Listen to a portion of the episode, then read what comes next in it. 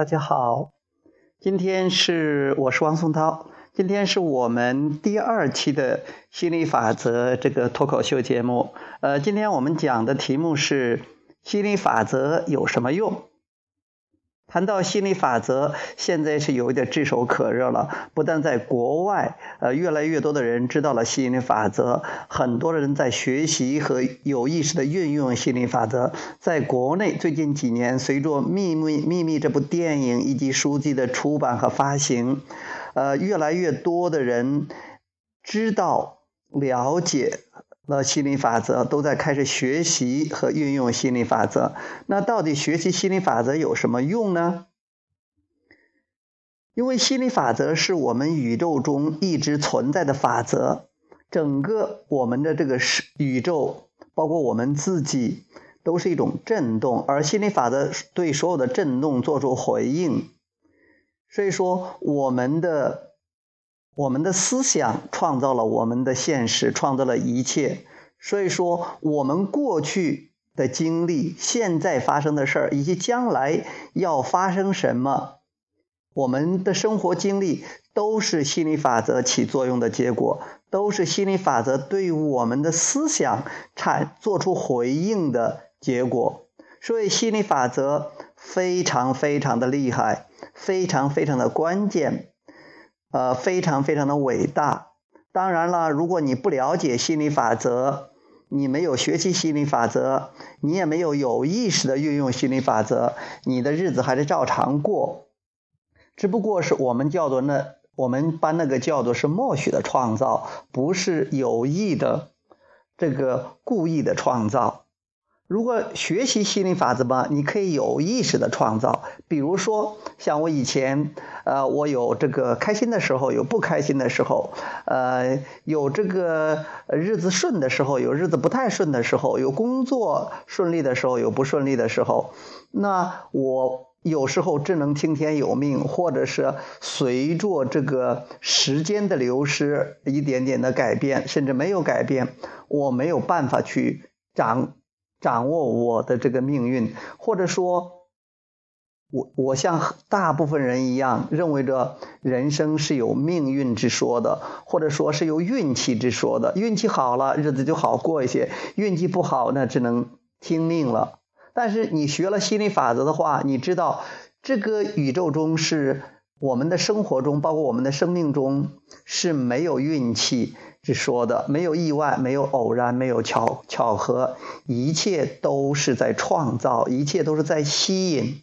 既然一切都是创造，一切都是吸引，那我们是有意识的创造呢，还是无意识的默许的创造呢？这就是学习心理法则和不学习心理法则的区别。学了心理法则之后，你再也不用担心你的生活。随波逐流了，你也不再再也不用担心自己的命运不好了。你可以掌控自己的命运，你的生命你做主。你可以通过调整自己的思想和震动，来百分之百的掌控自己的命运，掌控自己的生活。你可以活出随心所欲的自己。你想过这样的生活？想过什么样的生活，就可以过什么样的生活。你可以得到任何你想要的，你可以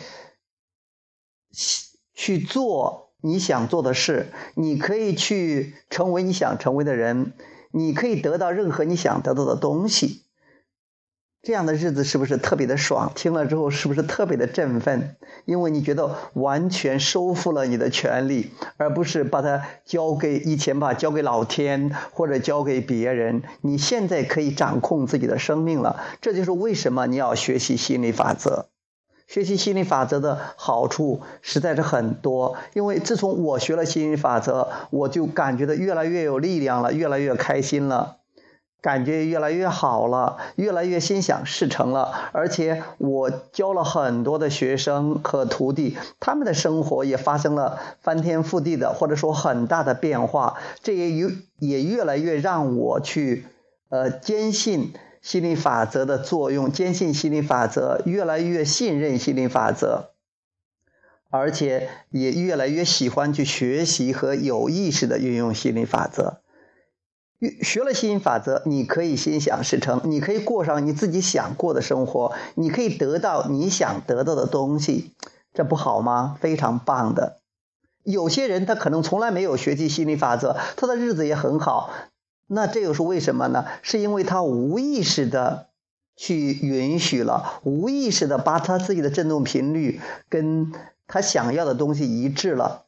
一直说他就像大家都去往各个方向跑一样，有的人跑到了自己想去的方向，有的人没有跑到。那但是这个类似有点误打误撞。我们学了吸引法则的话，就像开车一样，我们呢有个导航仪，我们就可以一直朝着自己想要的方向走。即便他走错方向，我们也可以运用我们学来的情绪引导系统，我们身上内置的那个情绪引导系统，来达到我们想。